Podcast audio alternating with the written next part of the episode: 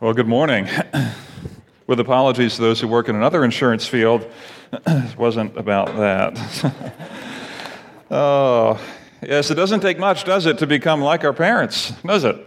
Become like mom or dad, depending on who's around you and what happens with that. Um, this morning, I think my dad is in the audience, so I need to be careful what I say, what stories I tell. So uh, I'll try to be fair to that, Dad. But um, it, it, happens to all of us. It happens to all of us. We. Um, we uh, immediately, without too many years passing, become like our, our parents. And as much as we want may want to push back on that and say, no, that's not going to happen to us, it, it, inevitably will happen to some degree. Whether you're sitting there and, like me, sometimes you realize your legs are crossed like dad, or your hands are doing something just like mom or dad used to do, or even worse, if your spouse says to you, if your relationship can handle it, you are acting like your dad or your mom. It's taken Jen and I a couple years to get to that point to be able to say that when that is indeed true. But in our own family, you know, we had this thing, I don't know what it was, but um, whenever we would go to the airport, our family became super stressed. I don't know if you're like that, but I didn't realize that was a thing until I married Jen and she wasn't super stressed going to the airport. And I just thought everyone like gets super stressed, get super, super stressed when they um, go to the airport. And uh, clearly I, I, I realized two things. Number one, not everyone gets stressed. And number two, we forgot the children's church slide. Okay? So some of you realize that and are trying to get that out. So I'm going to interrupt my story to tell that story. If you have a kid age five to grade three, they're able to go out. Most of them return. Actually, you need to, as a parent or an adult, find them again, which you'll find them by going downstairs after the service and you get them down there. I think I'm right on that. Is that correct? Okay, good. So yes, age five, grade three, there you go. Now, back to my story for a minute we would travel a lot because my parents grew up overseas. And this morning, in fact, um, the pastor of our church in Barbados, where I grew up, is here. So, Pastor Trotman and his wife Cynthia, glad to have you here with us. So, if you want to connect with him and make sure that I really did attend a church in Barbados, you can see him afterwards. But really grateful for him and the legacy of faith that both uh, the Trotmans have passed on to me and others. But as we grew up there, we would travel back and forth to the States and, and Barbados and all that. And it was always a stressful day of going to the airport because you think in that moment, anything that could possibly go wrong will go wrong. The car never gets a flat tire, but on that day it will, right? Like the traffic will never be terrible, but on that day it will. And we just, I get this anxiety about traveling to the airport. In fact, my sister asked me a couple of months ago, Would you take me to the train station in Parkesburg, which is only 15 minutes from my house in Gap? I said, Sure. So she came down to my house about an hour early so we could get to the train station, takes 15 minutes to get to, so we could get there 15 minutes early. I'm like, Rebecca, there's going to be zero traffic at 6.30 on a Saturday morning. Like, we are we're not going to run into anything, and the train is, is on time. So we get there 45 minutes early, and she said, I couldn't sleep last night because I was so stressed. I'm like, listen, doesn't this come from mom and dad? Like, I think this just is passed down. Like, it isn't a part of, of Jen's story, but it is a part of mine. And, and so there's just things like that that are funny and strange that get, get handed down to us because the reality is we essentially become like those closest to us. And sometimes without even realizing it, without thinking about it, I become like my parents. Now, we may joke about that and push back on some of that and say, you know, I don't really want to be that way, but, you know, it is what it is. But on the reverse side, we also need to recognize that there are some great things about mom and dad that we are honored to have mark us as well. Like if you have a mom or a dad who people look at and you're like, uh, that's a, your mom is resilient. Like she was dealt a tough hand but she fought through. Like, okay, like, that's okay. Like, I'm, I'm okay to be marked by that. I'm okay that I'm known as the daughter or the son of that kind of mom. Or, I, you know, I have a dad who's a, a dad of deep faith. Like, I'm okay to be, have that kind of passed down to me. There are things about moms and dads that are awesome, that are tremendous, and that are powerful. And this morning, what I want to talk about is a characteristic of a dad, of a father, who actually is, portrays himself as a heavenly father. And one of the characteristics, one of the traits that he says marks his children is a trait that actually leads to something that we all want. It's a trait that leads to, believe it or not, it leads to people who love life.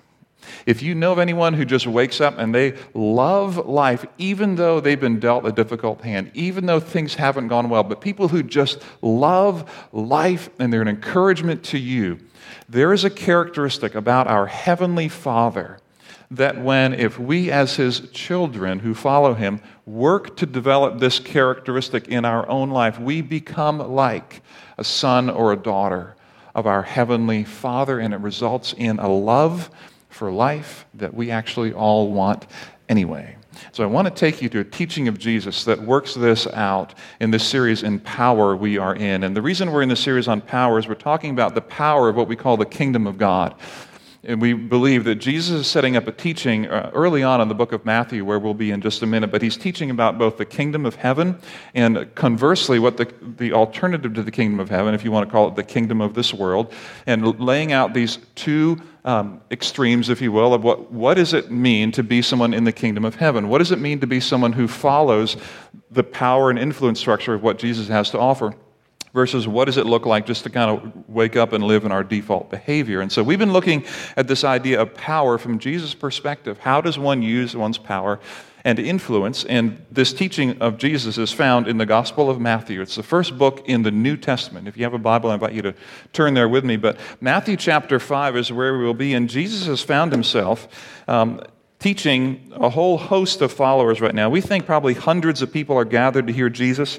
Um, and, and he's teaching what we call the Sermon on the Mount uh, right now. So, Matthew chapter 5, again, if you don't own a Bible, there's a Bible in the pew near you, and that's our gift to you. If you don't have one, we'd love to have you take that, um, you know, take that with you this morning. But Matthew chapter 5, beginning at verse 1, I'm going to read through verse 10, and we're just going to talk about one of the verses this morning as we get close to the end of this series that we've been on for about eight weeks now.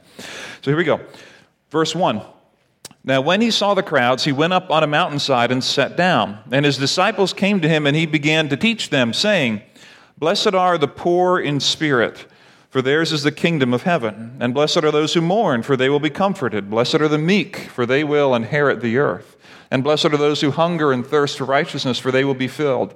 And blessed are the merciful, for they will be shown mercy. Blessed are the pure in heart, for they will see God. And blessed are the peacemakers, for they will be called the sons of God. And blessed are those who are persecuted because of righteousness, for theirs is the kingdom of heaven.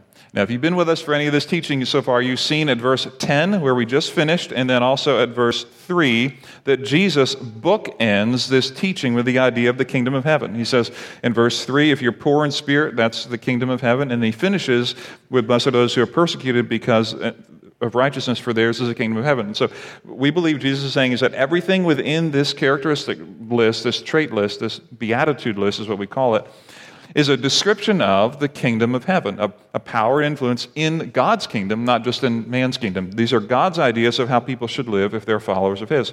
And so, verse 9 is our focus this morning. Look again at verse 9. He says, Jesus is teaching, and you know, hundreds of people we believe are sitting there on the mountainside, and he says, blessed or happy or fulfilled or satisfied you know all of life will be it'll be, be just right blessed are the peacemakers for they will be called sons of god blessed are the peacemakers for they will be called sons of god. And this is a, a fairly straightforward teaching. This really is. This is a fairly straightforward teaching. So here's what jesus says first of all blessed are the peacemakers. What is in the world does he mean by a peacemaker? We need to first of all define that term, but it, it is fairly straightforward. If you look at it, even the word itself, there's the idea of a peace maker. It's almost two words put together someone who makes peace. And so we're going to define it this way. You can see it up here on the screen someone who actively pursues peace in relationships with others. That's very simple. But it is a little nuanced. In other words, this is someone who actively who actively pursues peace, not just reactively waits for it. In other words, not just someone who sits around being kind and nice, not just someone who is patient, not just someone who, you know what, hey, i am ready to forgive if they are. Like, sure, I'm a nice guy if, if they will be but someone who actually is an intentional encourager. Someone who goes to work and sees who might need encouraged or a conflict that might need worked out and knows if I have a part to play in that and is active in their pursuit of making peace in relationships with others. It's a mom or a dad who sees, you know, with my kids, there's something going on with my kids that's not right, and I see it and I know it and I want to help fix that. It's this active pursuit. Uh, the Peacemakers material, Ken Sande wrote a book about it, and he put three categories. He said, There's some people who are over on this category who are peace fakers, and then you have peace makers, and then this is going to rhyme and be awesome. Ready? Over here, peace breakers. Isn't that cool? Uh, peace fakers, makers, and breakers, and it's a helpful way to remember this. There's some people over here who are in the peace faking category. These are your passive aggressive people who just look like they're actually friendly, but they're, what they're doing is silently taking the offenses and sticking them in their backpack. And then finally, when one thing weighs too much, when one offense comes, they blow up all over you. You're like, what in the world just happened? And for years or whatever it might be, they've been peace faking. If you know someone like that, instinctively they come to mind. This is not a peacemaker, it's a peace faker. On the other hand, is the peace breaking side of people who are just aggressive. They're just kind of angry. They just are getting things done without regard for who in the world they're interacting with or hurting along the way. And Jesus is kind of setting this thing up in the middle and saying, listen, blessed are the peacemakers, the people who actively pursue peace in relationship with one another. For they will be called, he says there, sons of God. Like they're going to take on the characteristics of their heavenly Father. They are going to be people who, when they look at you, they will be like, oh, you know what? You get stressed when you go to the airport. You must be a Rogers. Right? Like that's what Rogers do, right? Like they will look at you and they will say, wait a minute, you make peace with people who are angry with one another and you don't allow accounts to go on too long. You don't hold grudges. You aren't a bitter person. You're a peacemaker. You must be a son or a daughter of a heavenly father who does the same thing. Because God, as Heavenly Father, did, didn't He? When He sent His Son Jesus to die on the cross for us, in the, the book of Romans, in the book of Ephesians, in these letters that were written in what we now call the New Testament, Jesus is portrayed as the one who makes peace between God and man.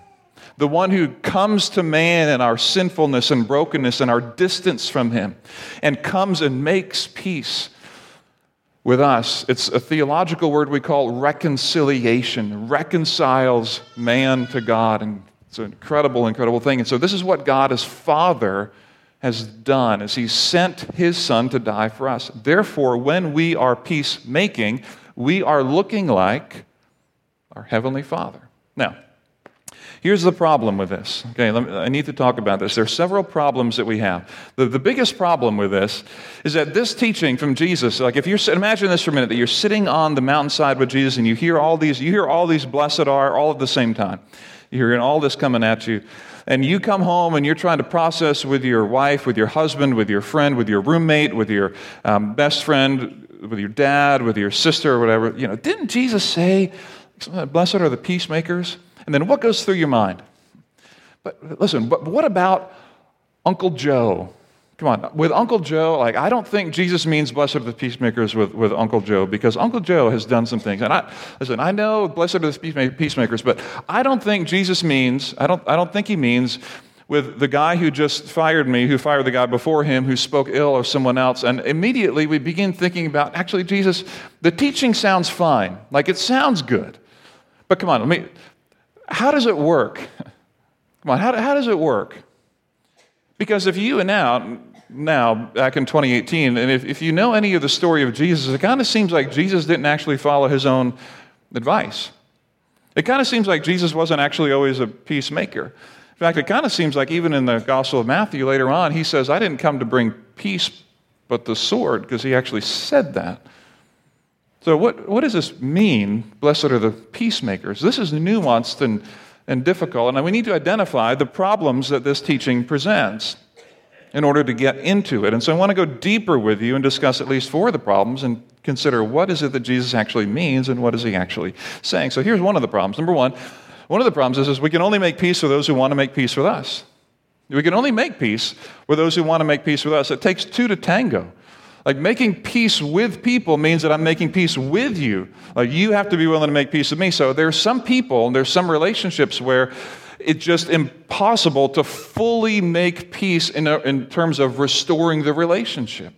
Like it's just not going to happen. That leads to this, this reality here that there are some people we may never make peace with. This is a hard reality, but this we have to talk about. If Jesus is going to make this statement, what does he mean? In Romans 12, Paul writes there, he says, Inasmuch as it depends on you, live at peace with everybody.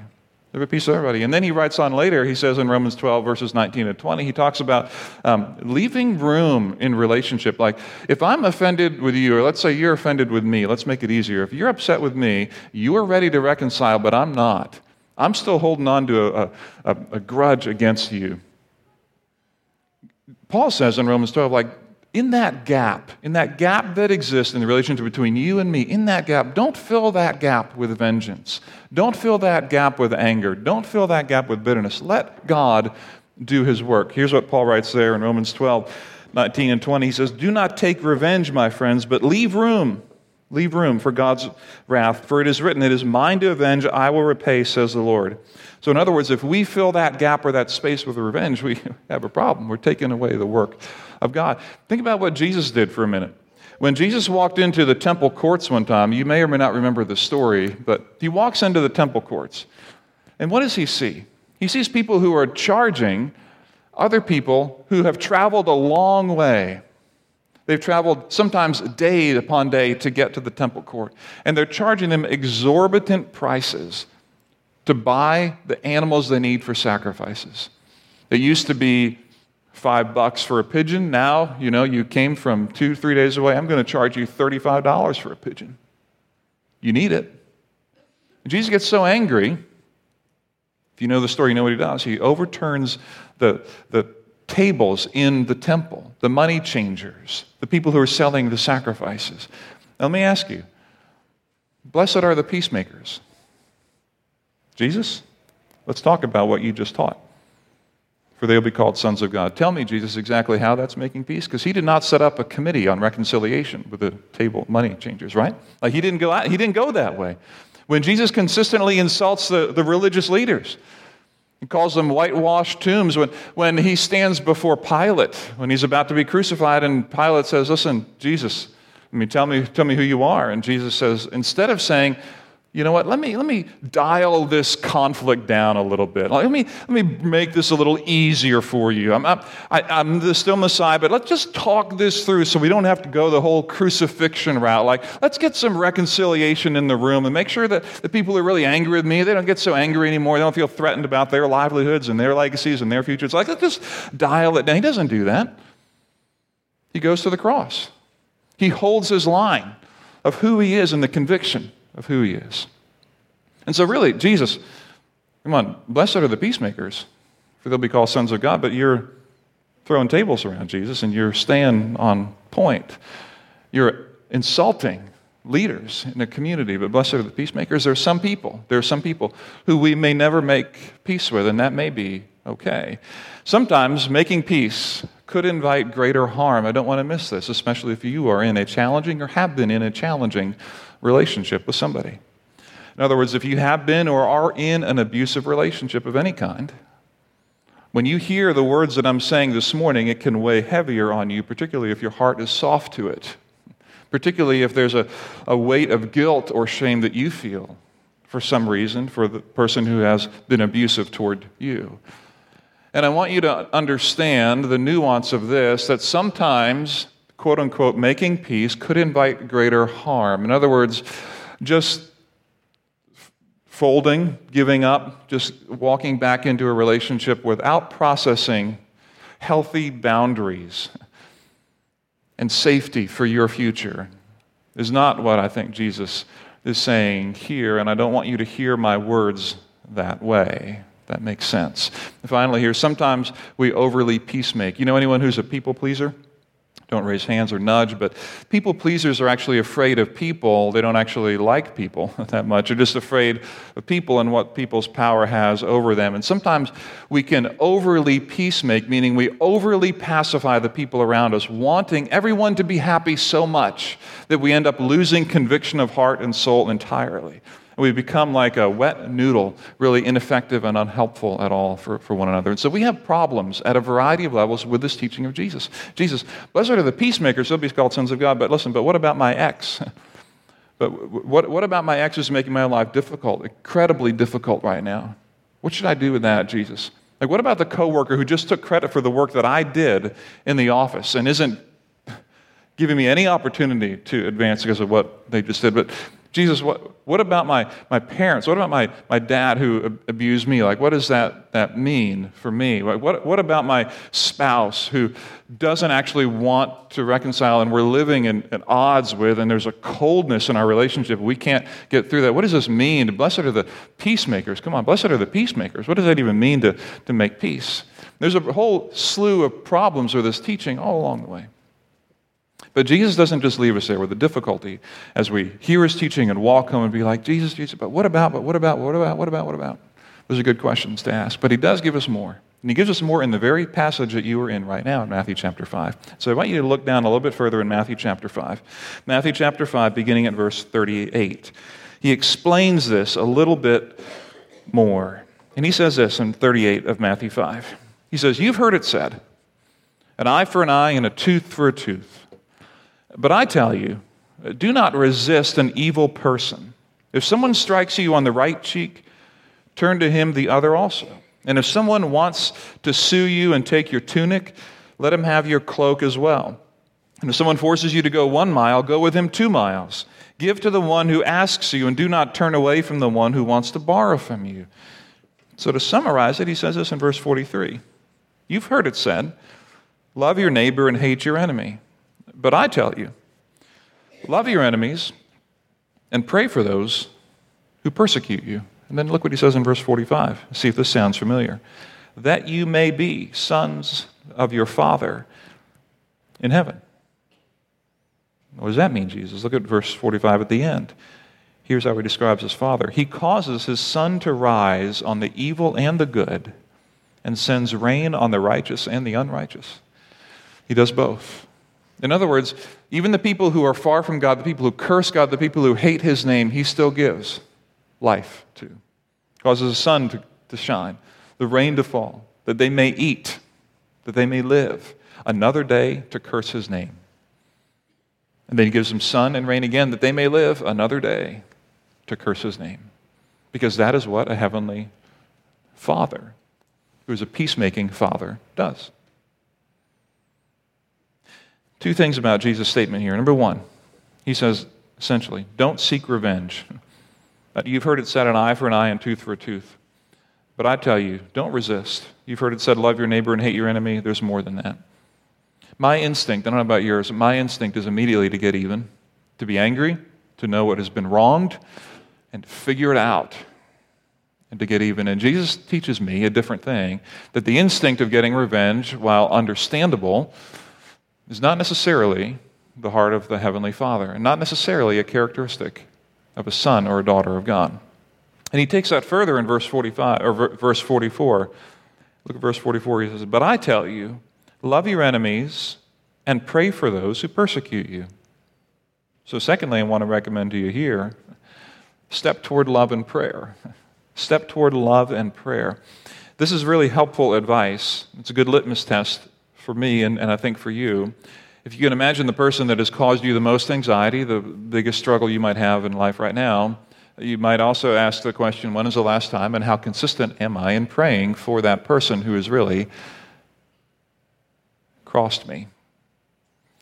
Years ago, when I first started at what was then Paradise Mennonite Church, now Grace Point Church, um, there was an older pastor in our community who um, gave his time to just mentor me, basically. And uh, I sat in his office for an hour early on in my time here, and uh, you know, had a great time chatting with him. And, I, and, talking with him for an hour, it felt like I was there for months. I mean, there was just so much helpful wisdom that he downloaded to me. Really enjoyed the relationship and still do. And one of the things that I learned from him later on, this is months later, is um, I learned that looking at one of his elders who still attended his church on this, they were an elder-led church. And this is a larger church in our community, but one of his elders was actually so angry with the church that the elder was suing the church, who, while still an active member of the church. And I was talking to him about that situation. I said to him, Man, how do you, how do you process that? Like, these are guys you've gone to battle with, right? Like, these are guys that you've shared a ton with. You've borne your soul to them, basically, in pursuit of the best interests of this church. And here's one of the guys who's, who's tight with you. And he's coming around and suing you, and suing the church causing division and, and anger. I mean, this is, this is a big deal.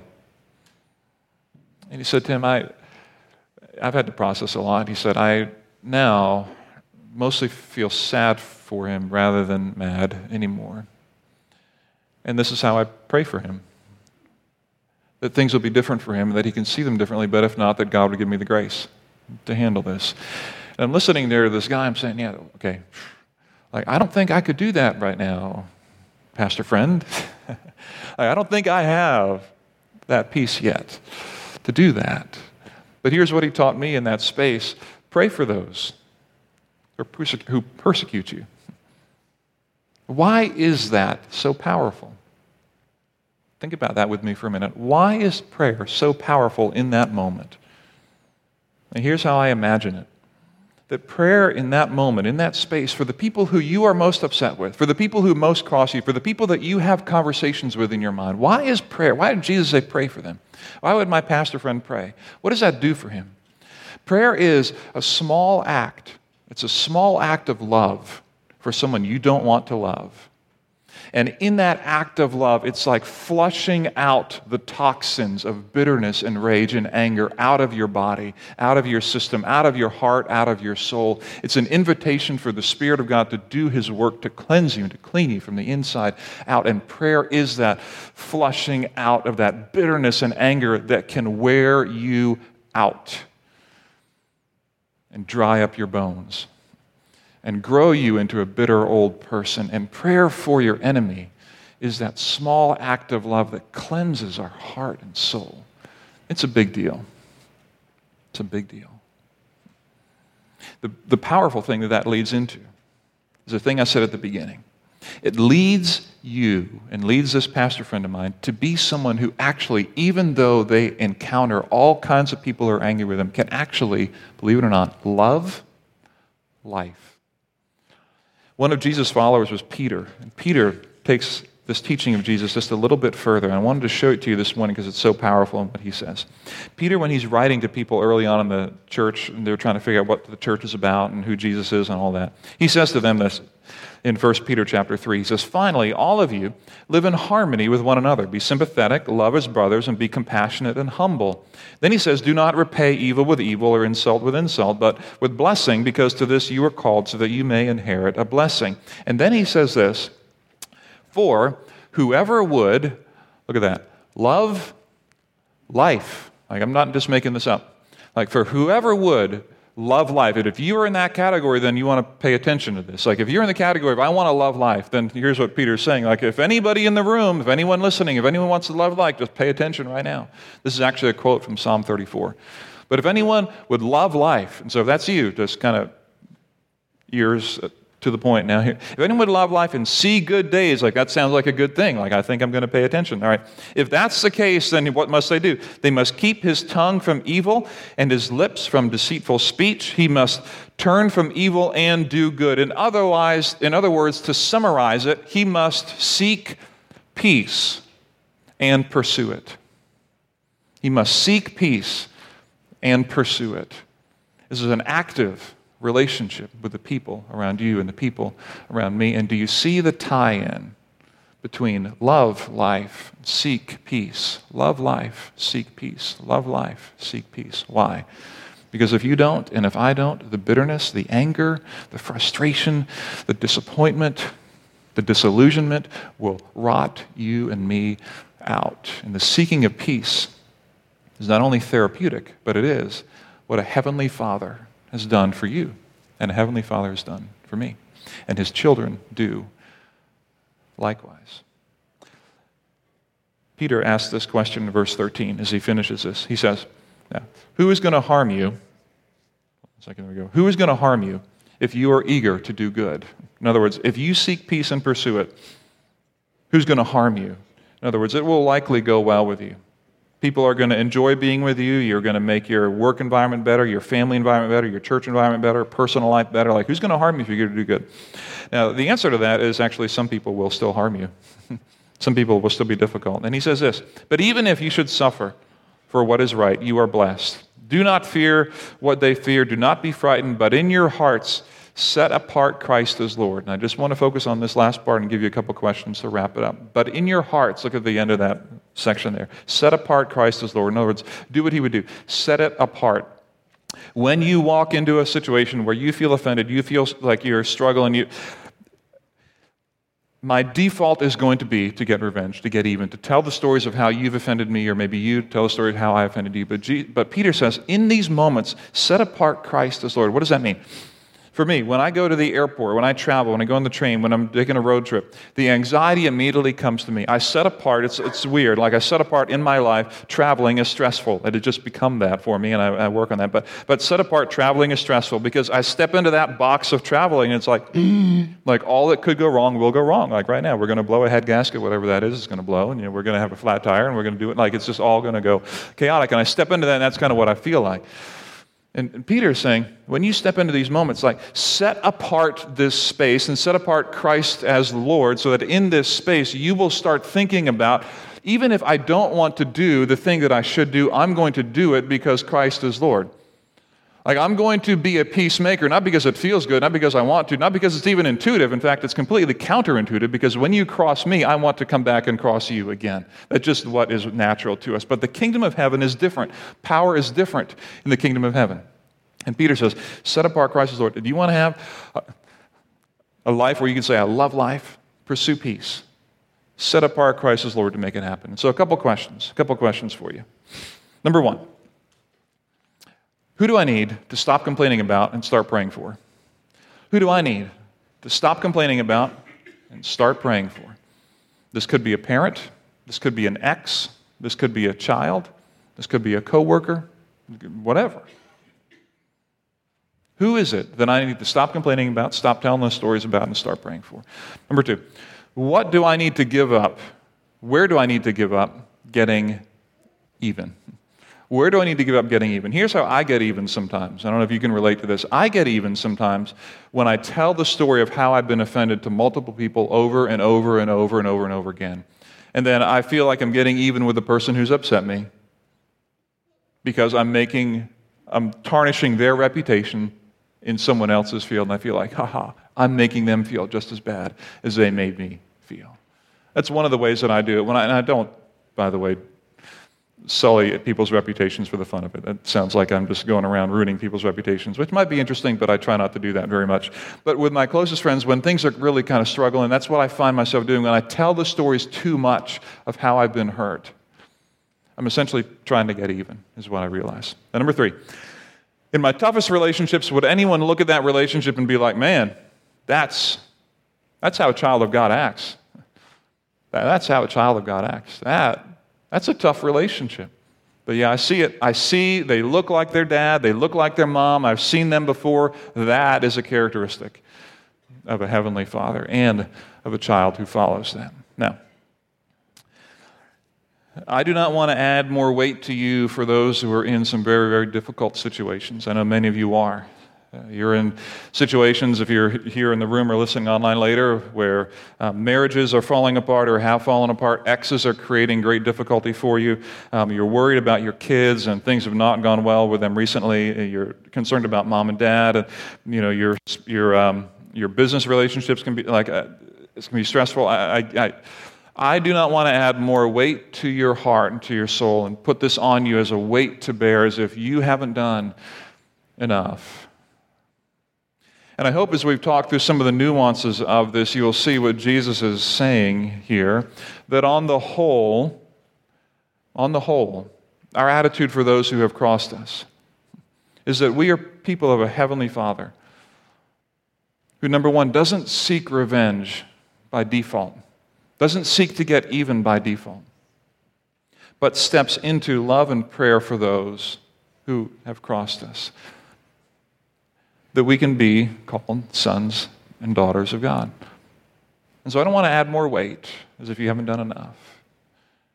But I do want to put it out there and say this is unnatural. This is a challenge. And there may be cases where it's appropriate to have great boundaries that keep you healthy and keep you safe. I'm a big proponent of that. I'm not a proponent of overly, quote unquote, peacemaking. To sweep everything under the rug and let's get to peace. That's peace faking, not peacemaking. But here's what I know that, that Jesus can't keep you, can't keep me from becoming like my mom and dad. But you and I can choose. You and I can choose. If we set apart Christ as Lord, We can choose to become more like our Heavenly Father and how we love, pray for, and seek the peace of people around us. Blessed are the peacemakers, for they're going to be sons, they're going to be daughters of God. Next week, we're going to wrap up this teaching. Look forward to having you back here for the final message and power. Will you pray with me? Our good God and Heavenly Father, we thank you for the opportunity to stop for a minute on this challenging topic of being a peacemaker. Of feathering this line between letting things go and allowing love to cover a multitude of offenses, sins, and confronting everything that exists. I pray that you would give us the savvy and the wisdom we need in this difficult space, this highly nuanced, complex space where our parents are doing things and our exes are doing things and our kids are doing things, and it's been years and years, and we've had sleepless nights and we'll have more. It's hard to know how to be a peacemaker, and have I done enough? Should I do more? At the very least, Father, I pray that you would help us to learn what it means not to seek revenge and to learn what it means even to pray for those who are at odds with us, that we could act even in the most difficult of times like children of a heavenly Father who seeks the peace of his children as well. We thank you for your goodness, for your kindness, for your patience with us. We love you. Thank you for our time together this morning. In Jesus' name.